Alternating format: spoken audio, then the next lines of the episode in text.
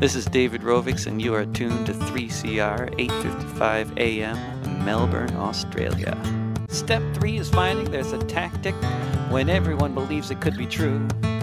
That if all the people work collectively, there just might be something we can do, and everything can change. Welcome to the Climate Action Show.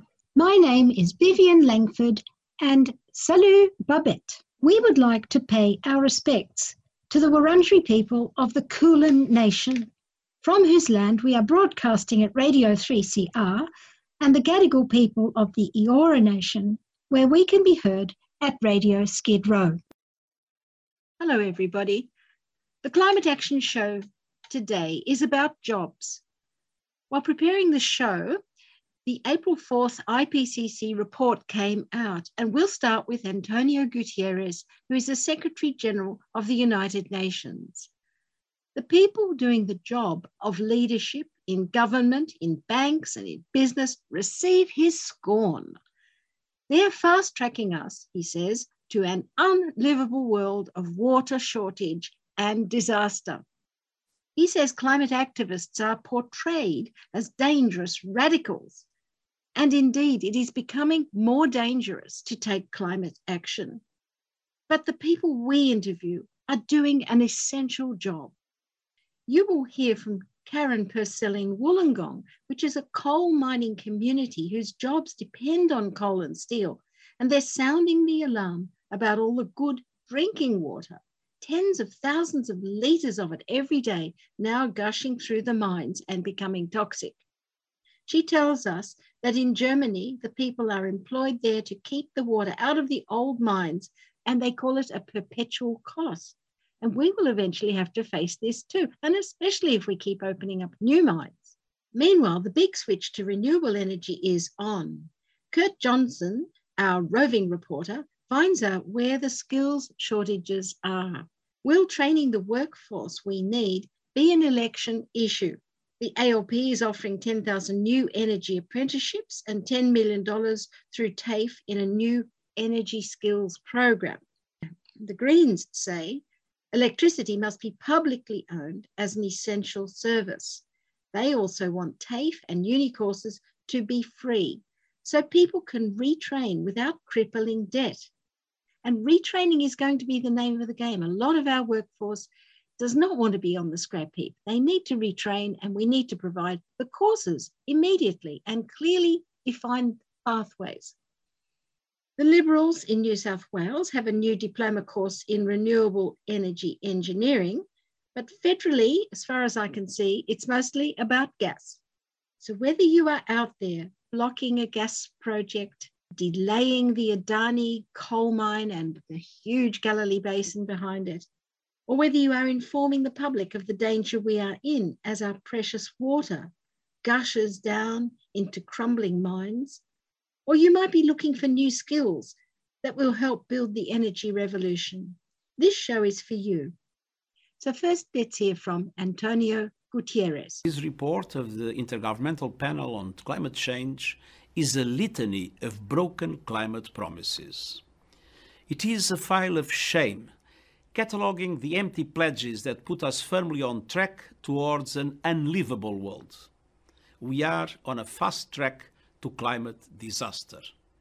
Major cities underwater, unprecedented heat waves, terrifying storms, widespread water shortages, the extinction of a million species of plants and animals. And this is not fiction or exaggeration. It is what science tells us will result from our current energy policies. We are on a pathway to global warming of more than double the 1.5 degree limit agreed in Paris. Some government and business leaders are saying one thing but doing another. Simply put, they are lying. And the results will be catastrophic. This is a climate emergency.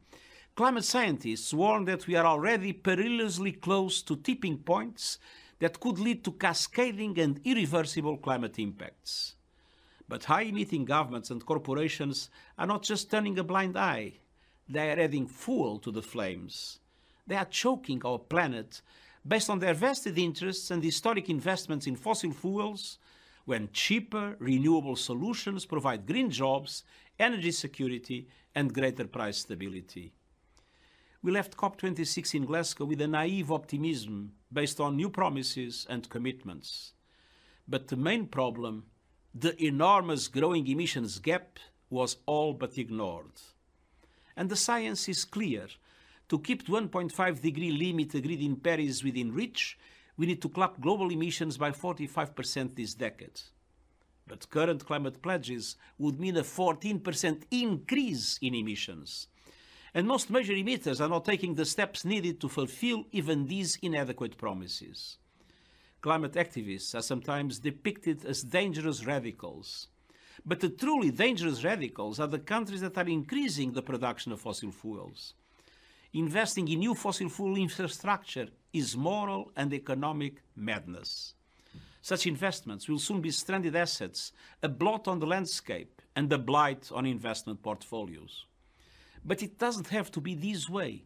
Today's report is focused on mitigation, cutting emissions.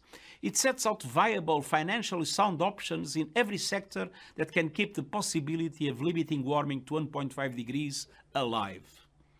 First and foremost, we must triple the speed of the shift to renewable energy.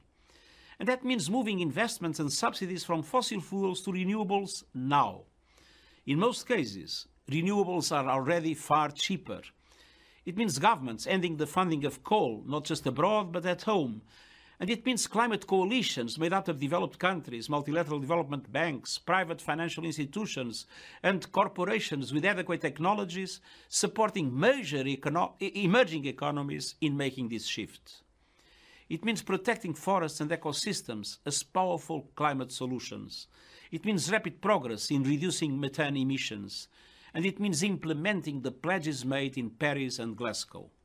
Leaders must lead but all of us can do our part. We owe a debt to young people, civil society, and indigenous communities for sounding the alarm and holding leaders accountable. We need to build on their work to create a grassroots movement that cannot be ignored.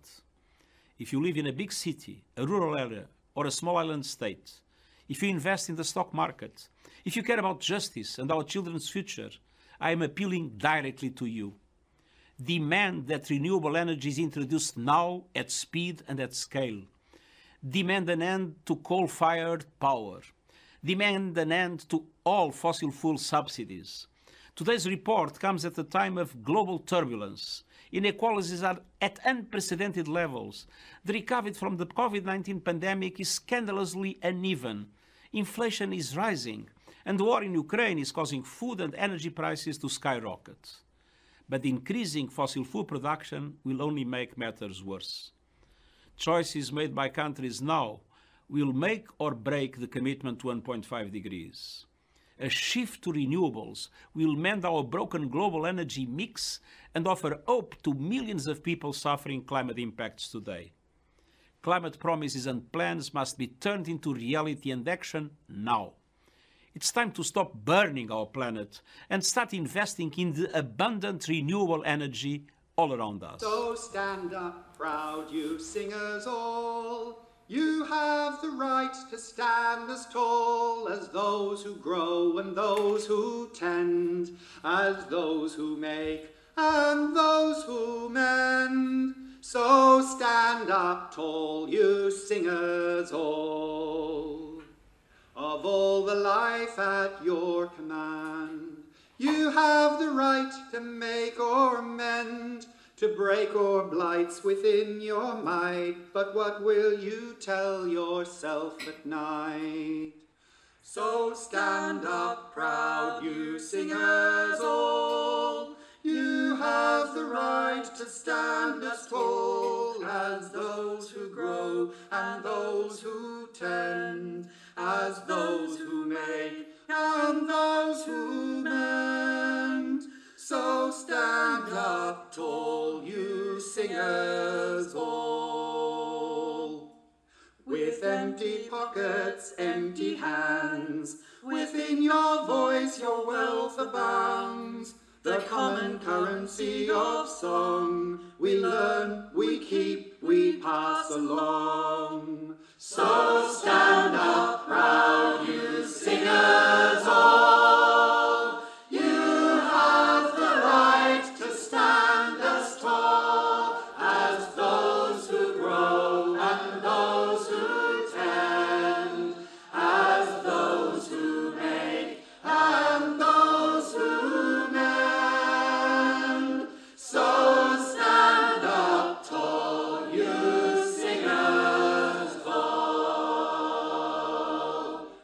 Johnson has an article called Could a Skills Shortage Stall the Renewable Energy Revolution? And I think education is a big part of how um, government will prepare for the future. And I thought I'd ask him to tell us what he's found, especially as we're leading up to a, a now a new election. So, Kurt, what skills are we talking about?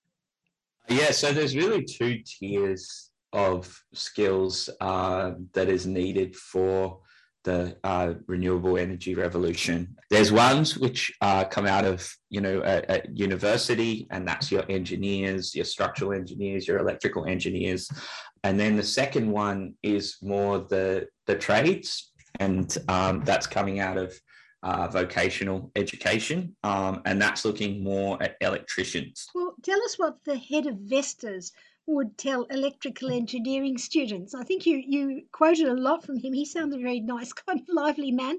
What would he he say to students who are doing electrical engineering? Yeah, so that's Peter Cowling, and um, yeah, he was very enthusiastic to to talk to me, even though he's very very busy, just because he felt so passionate about you know dealing with this skills problem, and um, so he would tell you know university students, electrical engineers, that they they had to do this particular uh, elective that would make sense, to, that would kind of give them a pathway into the renewable uh, sector. But then he'd also say that uh, if they did that, he would be happy to bundle them into a limousine and uh, you know give them give them a job straight away. That's that's the sort of appetite for um, graduates uh, that, that to, to, to go into renewable energy.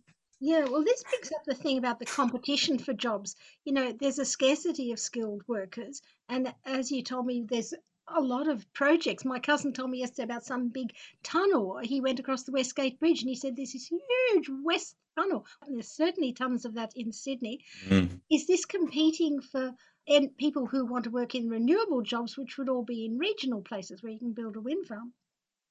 Yeah, well, that's exactly right. So there's this huge drive for skills. Uh, and, and there's a massive drive to build big infrastructure. Now, big infrastructure is really, really well funded. It's it's government funded, and what happens quite often, and I, I spoke with Richard Denniss about about this. He's a he's an economist, um, and he was saying that what happens is these massive infrastructure projects, uh, they go for the contract, they get the contract, and then they try and find the skills to do it. So because there's so much money being thrown at massive infrastructure, you get kind of inflated wages and renewable energy projects have quite a difficult time um, competing with that uh, for the exact same skills because they're competing for the same skill pool. Yeah, like exactly like you said, you've got massive tunnels being built all across Sydney. I got a friend in Rozelle, and there's a big tunnel that's being um, dug right under his house. Uh, and same thing happening in in in Melbourne. Um, you know, there's there's that's where the population centres are. So you got population centre in the two major cities. It's very easy. Uh, you you have a much larger pool there to to kind of compete with. Yeah, the idea is that you don't. You, not only do you have to compete uh, with these big infrastructure, but you have that geographic geographical, some would say a disadvantage. There's another angle to that, which is you could frame these renewable energy zones as uh, a tree change. So rather than to have to live in the city, someone who's, say, a structural engineer or electrical systems engineer, they can go out into the country and they can, um, you know, have a, a, very good wage and um, they don't have to, you know, sit in traffic all the time.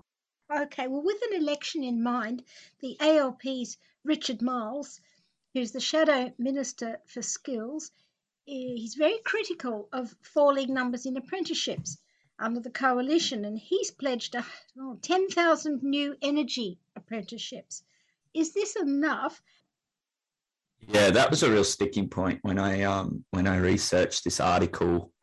Um, it was that there was a question of whose job is it to create um, these skills to really to to foster these skills? Um, big industry relies on the government and smaller industry relies on sort of bigger industry. And there's that un, unanswered question of you know that risk where you have i didn't include it in the article but i did speak with the uh, electrical workers union, and I was told a story in there, which has happens quite frequently, where you have uh, a small, medium-sized business. They take on a, an electrical apprentice. They the electrical apprentice comes in. Now that's that's a really significant um, investment from these this this business that's taking on an apprentice because it's it's three to four years but you still have these uh, you know people you know these workers that are really proficient having to uh, take their take time off the job to train apprentices and then there's stories where they get into the third or fourth year they get into the final year uh, these apprentices and then they get kind of get poached by another another small or medium business, right? And then you have this other business that is taking advantage of this investment uh, that a competitor has done. So that's that's a real problem, and this is a problem that that I got the sense hadn't been solved since you know the binge of privatization uh, in the 90s, where you had you know in, in Victoria you had the state state electricity commission, and you also had the railways. Uh, these are big national projects. Um, they used to turn out a whole bunch of uh, apprentices, not just for uh, the railways or the electrical grid, but they turned out apprentices and, and fully qualified workers that could work all the way across the country. And you sort of had these state commission, uh, state corporations investing in skills that the whole country benefited from. Um, now that's that's an old model. I don't think we'll ever go back to that, mm. but it's still a way of um, generating um, big, big pool of, of, of, skills that hasn't really been replaced. So we, we really need a new model. I think Labor's 10,000 apprenticeships is a really, really strong start, but there's an argument that more needs to be done. We're talking to Kurt Johnson about his article, Could a Skills Shortage stall the renewable energy revolution. In New South Wales this year, TAFE is offering a new diploma. And by the way, I've, I've understood that the biggest development in jobs will be in New South Wales and Queensland. You know, this renewable energy transition is, is going to be big up here. And uh, they're offering a new TAFE course called Diploma of Renewable Energy Engineering. And I'm wondering, is it all up to the states to create these courses? I'm wondering, is it very patchy? I'd like to have an overview of, you know, if someone wanted to get into this, you know, someone who might be listening who's at school now thinking, I'm in year 11, where am I going to head? Mm. Is there some central place that people can find that out? Well, the, I mean, it is, yeah, the, they are, uh, the vocational education is handled uh, that it is handled by the states.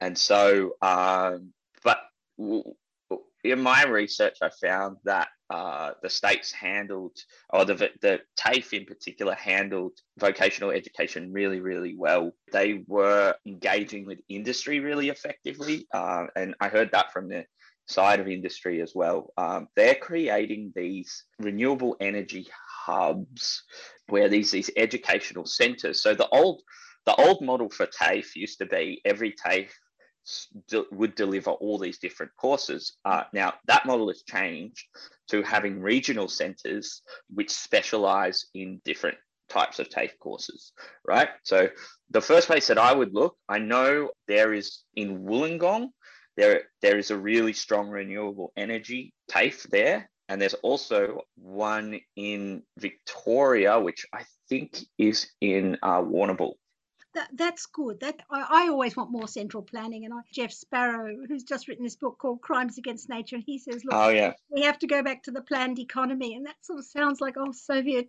Soviet style mm-hmm. central planning of everything. Everyone freaks out at that, but honestly, I'm I'm desiring some central planning now. You know, the yeah. getting this rolled out quickly, and not, as you know from your experience in the Latrobe Valley, not leaving anyone behind. That's the kind of mantra we, we have to remember. But tell us more about this Vestas company. It sounds like they are really stepping up to the reality that renewable energy will be running the grid quite soon. And I think you mentioned in the article they've partnered with TAFE in Ballarat on something called the Asia Pacific Renewable Energy Training Centre. What did you get out of that? Well, that's really flipping around the whole equation from it being this skills shortage where we will we, we're always going to look at it as a liability a risk to a project and flipping it around and saying like look we've got this fantastic education system we've got in australia. It's world class let's stop looking at it, uh, a skills shortage as a risk and really invest a whole bunch of money in education and then we can be a world center you know in turning out skills that are needed for this global renewable. Boom Yeah. and that's another point is that the borders are closed at the moment but when they open up or this is not an australian problem this is a global problem. And all these we've got all these other countries that are going to be competing for the exact same skill set. It's not going to be something where we just throw open the borders and suddenly you know we could just import all these all these different skills uh, which is it's essentially poaching skills that have been developed by another country so Mm. that's that exact same problem that we had with apprentices sort of writ large on a global scale but it's not something we could do you know we offer our uh, a fairly good salary uh, lifestyle here is great but you know beaches aren't going to be enough to fi- uh, fix the, the skills shortage here. So the idea is that we really invest heavily on these technical skills, these technical colleges, and that we can be a uh, you know a, a, a, a global source for renewable skills, not just renewable energy. And also, Kurt, you know, that strikes me how wonderful it would be if I went and did, say, I was young again, I went and did a course at that Ballarat college. I could then get a job maybe in Denmark. You know, this would be an international um, qualification, wouldn't it? You could travel with that, which is very, Yeah. You know, Yeah, and, and just a note there that um, that uh, Asia Pacific Renewable Energy Training Center, they have a particular, uh, I can't recall it off, off the top of my head, but they have a particular uh, certification, which is an EU certification. Now, that's very hard to get. They're the only uh, they're the only uh, centre in all of Australia that can do that, and that but, and that means yeah, that, that you're totally right that graduates from there can work anywhere in the EU, which is very attractive, right? Well, listeners, you heard it first here. I'm sure that Radio National hasn't mentioned this to me at all, so Kurt's Mhm. told us today here.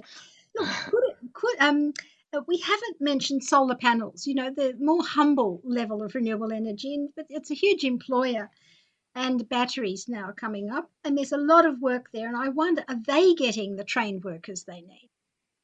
Yeah, that's like that's that's a totally different story. That's that's really interesting because that Australia, as you know, is the highest you know highest level of rooftop solar adopter in the world. Uh, those businesses are are really small. You know, um, it doesn't take much to create a, a you know it doesn't they don't have to be very big businesses on the same scale as you know big solar farms or big wind farms so that's much more of a small business problem. But they are struggling as well and they are competing with construction industry.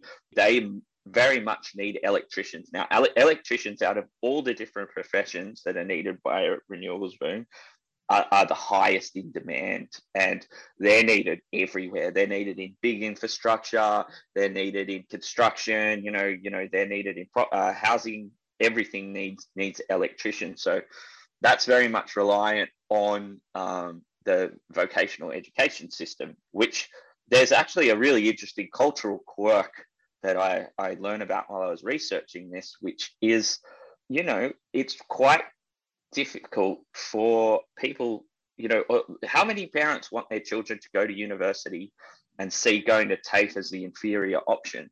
You know, Mm. that's that's the culture that we've sort of fostered in this country. And I spoke to people and they were saying that there, are people that are going into university who would be much better suited in TAFE, but there's this stigma against TAFE. So having that cultural change so that there is enough of these skills, that's quite a difficult problem. And I'm not sure how you treat that.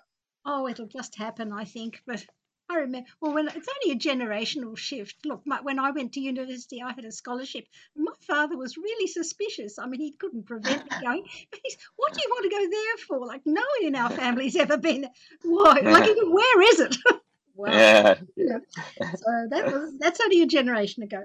Um, look, I want to make a plug here for the Smart Energy Council because um, I'm going to interview them later on in May. They've got a big conference coming up, and every time they have one of these international smart energy conferences, um, they have a separate strand of training, and it's I think it's Hmm. people who are qualified people, but getting upskilling. And I think in this field there's a rapid change. You know, you have to keep upskilling. And um, I just noticed I never go into that pavilion, but I always see these hundreds of mostly men in there learning new skills. And I think the Smart Energy Council understand they advocate for clean energy. there. they get political. They're not frightened of you know confronting politicians and all of that. And and they that that's where the brains are as, as far as I can see. But surely you know I'm, I don't I only get the view I've got. But Smart Energy Council pretty good. If our listeners you know are thinking about jobs in this area, they are very good at helping you find the places to get the education. Look, the last question is: Do you think we need an energy transition authority? I know I'm a fan of you know planned economies and central control and and a big overview, but surely we can't go on in this sort of dad's army way of just commercial companies poaching from Mm. others and all of that. And I wonder, do you think we need that sort of thing to retrain and redeploy workers? And I, I can see in other countries, you've interviewed once before, a trade unionist from Germany. He told us all about it. I'll never forget that interview. It was relatively straightforward once they'd got everybody at the table. And in Australia, apparently, job losses in coal and, well, not necessarily gas, but co- in the coal sector will be more than compensated for by jobs in renewable energy. That was from the Clean Energy Council. They've stated that. But this is not Germany, and we don't have these big policies. We're going towards an election. Do you think that would be a winning concept, an energy transition authority? Look, I think it needs to be way better managed than it is being managed at the moment. I don't see any harm in that that that approach, but yeah, I also think that there needs to be a lot more of a cohesive policy approach to how these things are done. In a policy vacuum like we have at the moment, it's too much of a risk for companies to invest heavily in labor. And that's the point is that it's it's less about a lack of management and it's more about confidence in industry and in, to be able to make these long-term investments. I mean you have a look at how many false starts there've been for renewables in this country. And you know uh, these big big international investors they're they're afraid even though we have such massive competitive advantages here it's really difficult for them to commit if when when the government is flim flamming so much when there's so when there's such a policy vacuum so i think that first and foremost strong and decisive policy uh, that we are pursuing renewable energies is is that would be the best first step What was the fun you had? What was the best fun you had doing the research for this? look it's just taking this idea about asking a question in the beginning and figuring out whether uh, you know asking whether uh, there will be a skills shortage and then kind of unspooling that and talking to different people uh, that whole adventure is really great sometimes you, you you think you're barking up the wrong tree and then there's a you know there's a there's an epiphany moment and you're like oh wow there is a real problem here and hardly anyone's talking about it so the whole process is is, is a really good time Kurt Johnson. Could a skills shortage stall the renewable energy revolution? So you'll find it really fascinating when you look at all the different announcements that have come out with the COVID 19 economic response policy from different state governments. The states that still own pretty much all of their electricity networks, those states have been able to announce various measures of relief. But then the states that have privatized most of their energy assets, such as New South Wales and Victoria, especially, those states have done nothing in this area. So what we actually see then is the problem is when you privatize these utilities, the flexibility of the government to then use utilities as a way to uh, soften these economic impacts has been removed. And they're just protecting these private utility companies, which have a monopoly sort of regulated industry, from being able to experience any sort of profit losses. Unless the government is going to come in and force the private owners to take losses through direct regulation, nothing is going to stop them from bleeding people dry in a time of crisis. 3CR, your station in struggle and solidarity. Jump online and give what you can. Go to 3cr.org.au.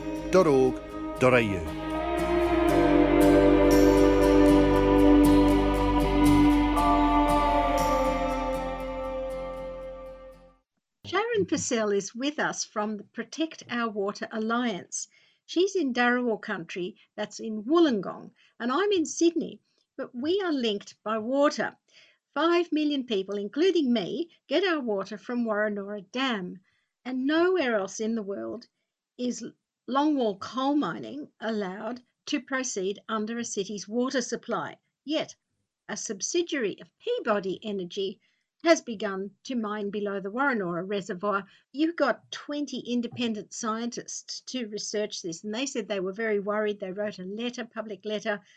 Shouldn't they be able to model where it's safe to mine? I mean, wouldn't they know if the water catchment was going to leak? Yes, they do, and they do know that it's leaking. Like there's several mines under the water catchment, and there's several reservoirs. So what you have, the water catchment is the greater area of like pristine bush surrounding the dams or the reservoirs that hold the water supply for Shoalhaven, um, the Illawarra, um, the Southern Highlands, and Sydney.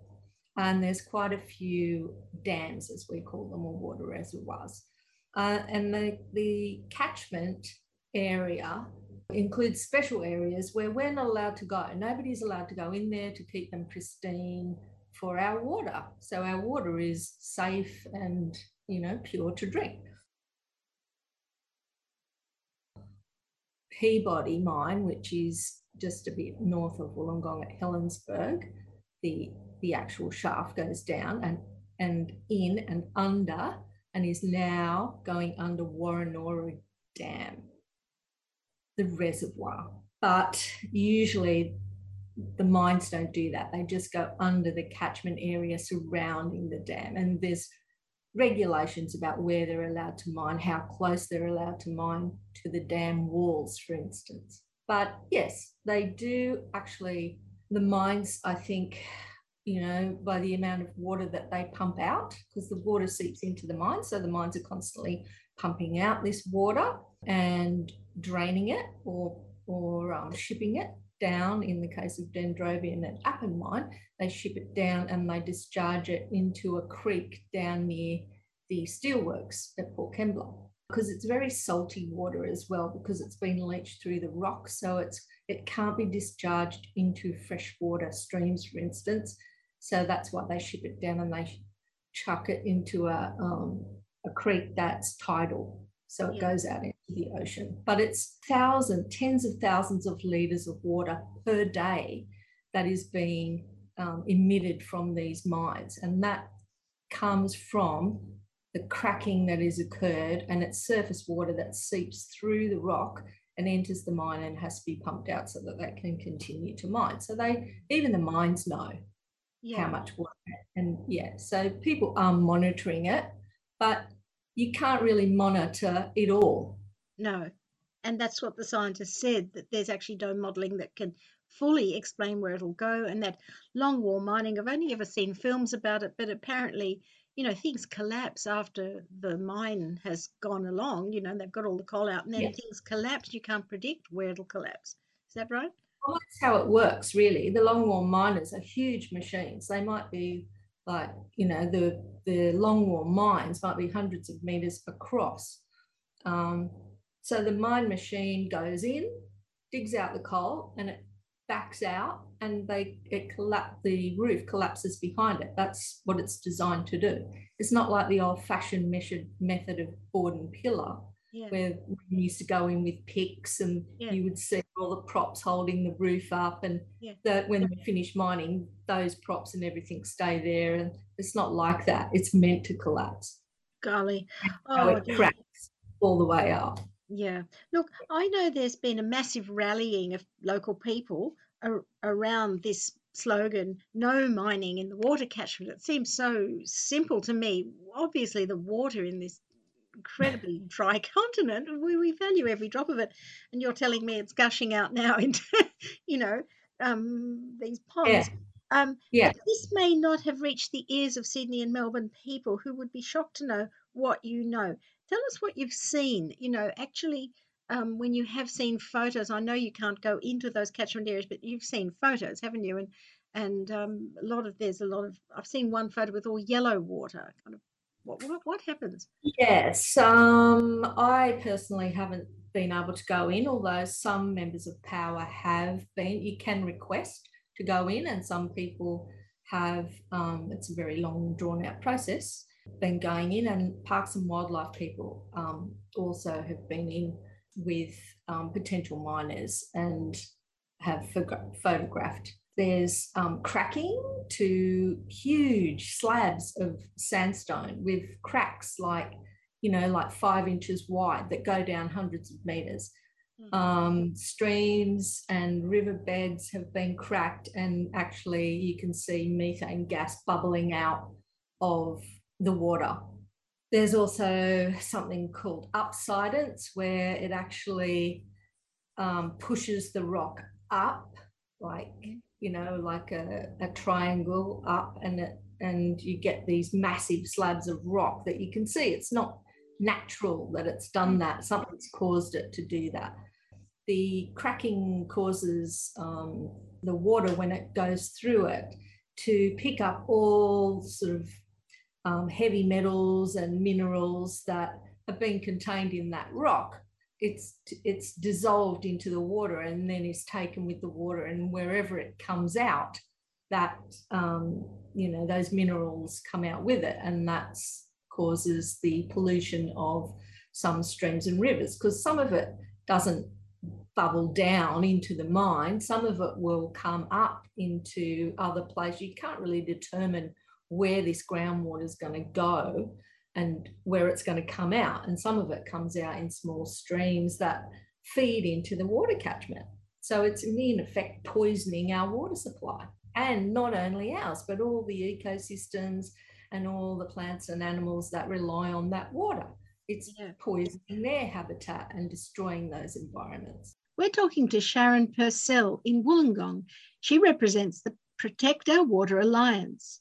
Coal and steel have been the backbone of jobs in the Illawarra, but longwall coal mining is now affecting Sydney's drinking water.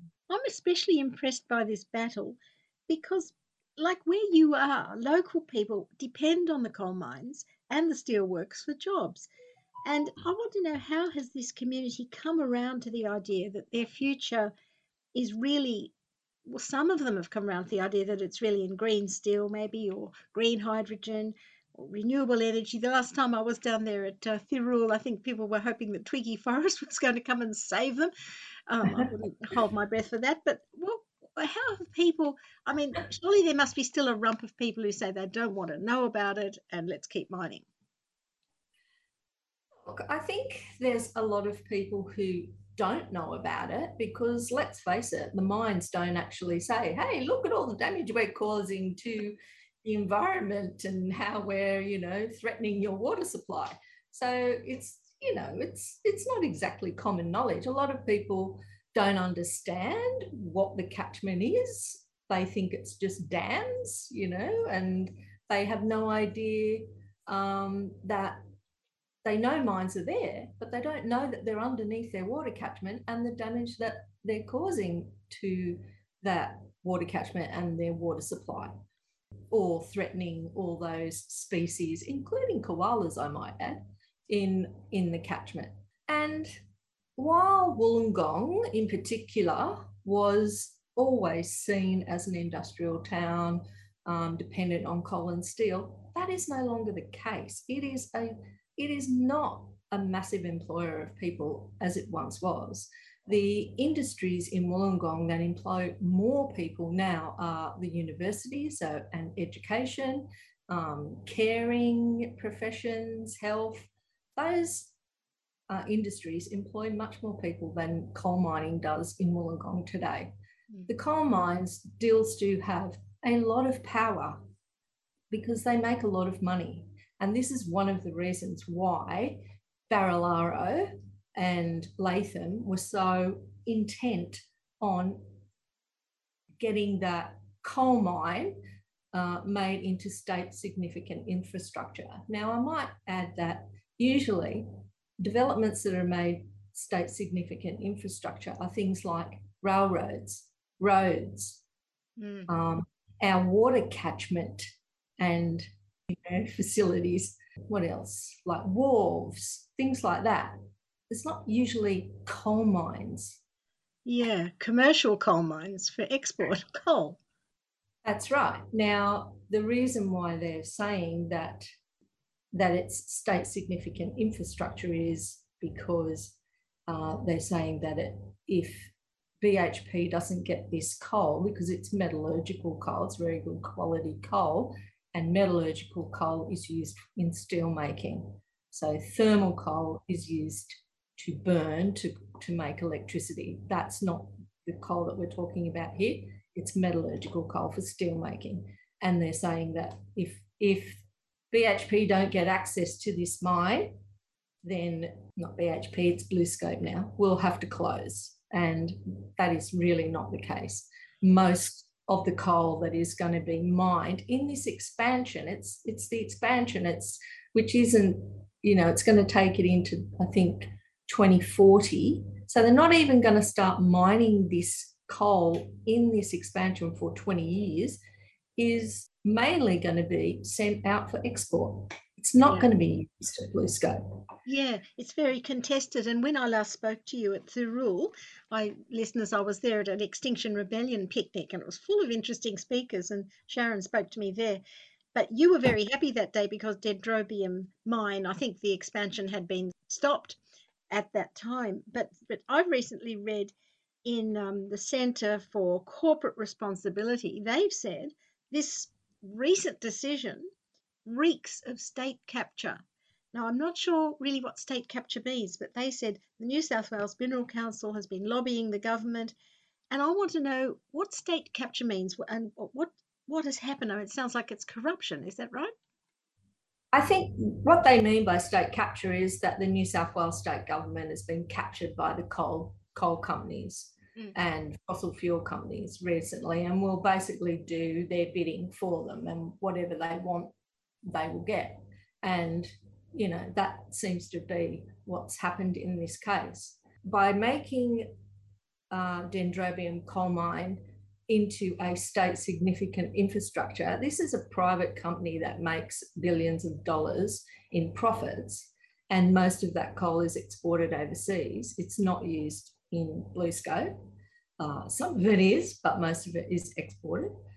They have overturned the decision of a supposedly independent body, the Independent Planning Commission, the IPC, which is the one that didn't allow the approval of the expansion, which is what we were very happy, but also extremely surprised that they didn't give it the go ahead because the IPC has recently given the Narrabri gas project the go ahead and several other coal mine expansions.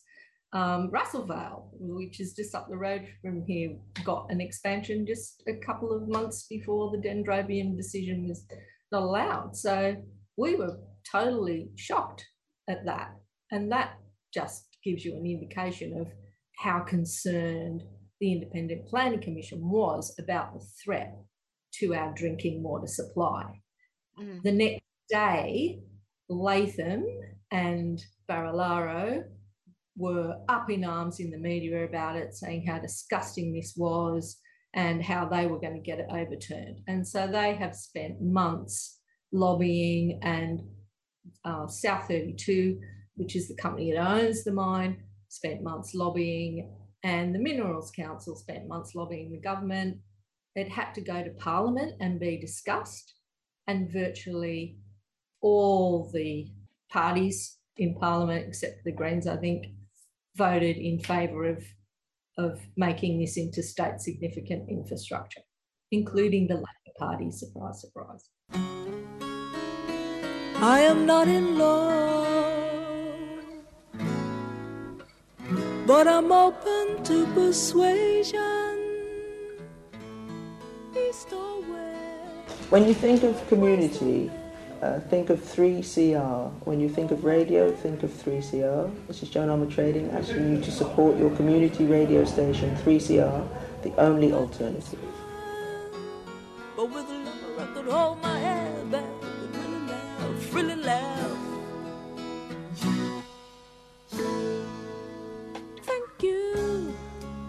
Know, you're going to, you're never going to give up. I can see that you, you'll pursue this, but it's so discouraging for, for the public, you know, to think that all the efforts you've made can be just overturned like that. I'd like you to tell us now a little bit about yourself. Like Wollongong has a proud radical, you know, Labor history, but this is all about saving the environment, preserving our Aboriginal heritage and, you know, biodiversity. It feels as if, to me, as if Jack Mundey's spirit is marching on down there. Is that is that how you feel? Has there been a sea change for you from you know going on strike for workers' rights and then now this? Um, not really, because I've always been, you know, I was a child in the 70s when um, the green bans, the the phrase green ban was first coined by Jack Mundey. You know, that was that was amazing what they did up there and and that flowed on. That was like the first time in the world that it, that that had happened that a union had taken up an environmental issue like that and put on a green ban and I have been struggling for workers' rights and conditions, and but that's not the only thing that I've been active around in Wollongong in all those years since, like I've been an activist in Wollongong since the early 80s, and there's many, many issues that we've campaigned on, and a lot of them were are environmental issues like saving Sandon Point for instance, from um, development and the, the um, protecting the Ab- Aboriginal heritage there at Sandon Point. They've got a tent embassy there. Um, that was a big um, struggle. Um, I'm we just, ultimately I'm just thinking we're going into a, a federal election now. We're going to hear a lot about jobs versus the environment. It's going to be all that. And um, Jeff Sparrow, I was reading his book called Crimes Against Nature. He said it's not just capitalists capturing the state, but old school leftists who see the environmental. Uh, who see environmentalists as middle class dreamers and elitists hostile to the needs of working people. And I want to know what what do you think, especially as in the election, we're going to have to join forces. There needs to be some solidarity here, and it doesn't sound like you have got the solidarity there of the people who are affected by this. You know, the people continue to have jobs in dendrobium and jobs in steel. No, I don't really think that's the case. That it's, you know, I don't think people have been given a total picture of what's happening here. They always try and pit us against each other to divide us, and so that we don't realise our power and defeat them. So that's what we need to do. We need to organise together and have solidarity with one another. It's it, and I don't see it that way really. That we're they were that divided. I mean, workers are humans and humans live in environments and they've always struggled to sure maintain their uh, jobs and conditions which you know as they should. And and also they've they've put in lots of time and struggle on uh, environmental issues. Um, some of which I've been involved in here, and the unions here, mining unions, have been involved in environmental struggles. So it, it's not true that we've, you know, there's there's d- this divide between the so-called working class and middle class. Hmm. You know, I, I don't agree with that at all. Yeah, as you say, people will be divided to conquer in this way, but you've done everything. I'll just read to the listeners, you know, some of the things you've done. This is on their website, listeners, the Protect Our Water Alliance. They've done petitions with 10,000 people, leaflets, lobbies. They've gone to state and federal MPs. They've rallied, marched. They've made submissions. They've done research. They've got councils, several councils on their side, scientific allies, seminars, public meetings. And during the pandemic, apparently you had rolling decentralized pickets of the mine, a car convoy, a community picket during the climate conference in Glasgow to highlight, you know, Glasgow, they're making decisions about our future against coal and a Christmas themed lock on. Like, I wonder what more can you do? And what can listeners, I don't want listeners to go away thinking, oh, look, they've tried everything. There's nothing more. This is hopeless. Because this is what city people just think. It must be hopeless. You can't do anything. They've done all of that. What else are you thinking of? Look, there's lots of things that people can do. We're still hopeful. I mean, we never thought that the IPC decision was going to be not given the dendrobium expansion was going to be denied them, but it was. The main thing is to get people informed that there is mining under our catchment and the damage that it does to the to the catchment and and there, from there our water supply. People don't know that it goes on. That is the main thing. That is what I'm really passionate about mm. because I was an activist in this town as you say, for decades. Mm. And really, I didn't understand that myself. And if I don't, mm. then the normal, you know, person who's who's just going about their own business is not going to have a clue. Look at the website; you can see um, pictures of the damage that's occurred.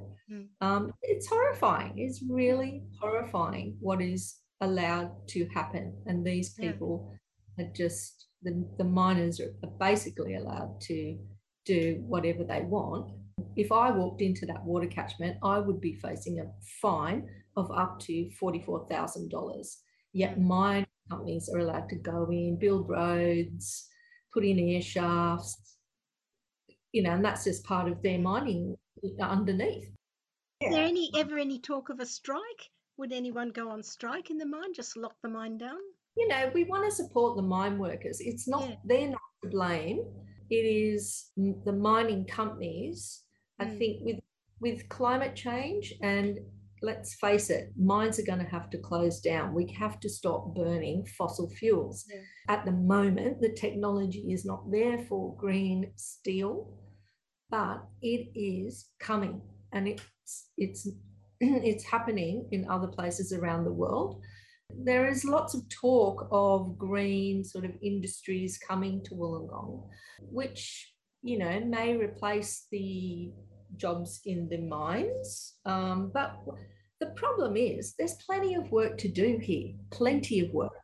There's plenty of jobs, you know, in the care industry. Mm. The problem is people who would have, young people, for instance, when they leave school, would have thought in this area, oh, I could go into a well paying job in the mine. At the moment, they're not going to go, oh, I could go into a well paying job in the care industry because those jobs are not well paid. Sure. That is what needs to happen. Mm. We have plenty of socially useful jobs that need doing. Mm. What the government needs to do is make sure that those jobs have better, much better wages and much better conditions. And if that is being pointed out, in the recent, you know, last two years, then I, you know, I don't know what's more obvious.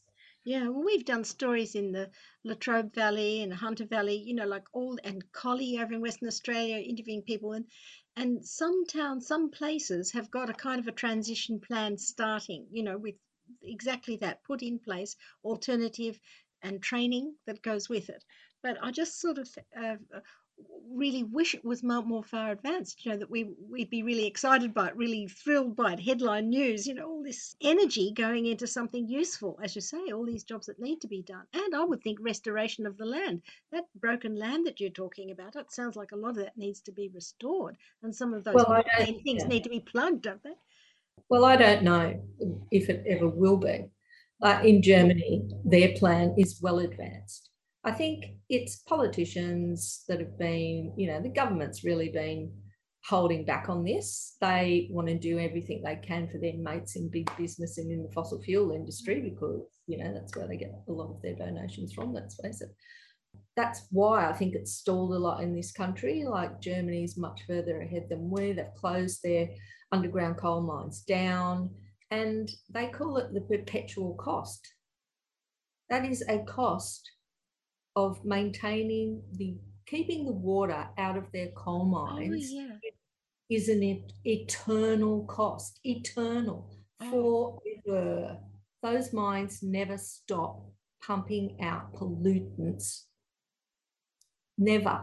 How do you rehabilitate that? You really don't. You just have to manage it. And it is a cost in perpetuity that we will have to bear long after those mines companies have gone Mm. and make profits elsewhere, no doubt.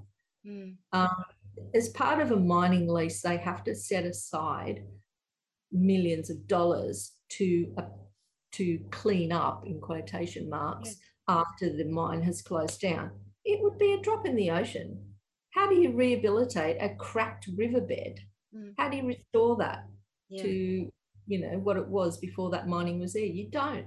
Uh, it's ridiculous. It's just, and I think this is why it's such a shock for them for the mining company when they got their expansion refused because that's never happened to them before. They've never been said no to really before, and it was like, what? What are you talking about? You saying no to us? Hmm.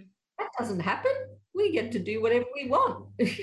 Yeah, but if only they paid those externalities now. You know, they don't shouldn't be on the never never when they've all retired and gone to the retirement village. That I mean, they should be paying those external costs now. Anyway, a lot of it you can't pay for because, as you say, water is priceless. You don't polluting it. Well, that's right. Like it's just, it's ridiculous, and we know that you know once once they've apparently rehabilitated with this tiny amount of money that's hardly going to do anything, that it'll be like the local people or the taxpayer who ends up paying the cost to maintain that poison water that's flowing out of that mine or Mm. rehabilitating that destroyed, you know, upland swamp Yeah. that can no longer, you know, do its job of releasing water in the dry times in, into the rivers and streams. You know, it's just ridiculous. But people need to, you know, work together and support each other and not not be divided by politicians and businesses. I mean that that's what they want. They want us to do to be divided. They'll do anything to create divisions between us because they know that if we are strong and stand together on an issue, whatever it is, we will win.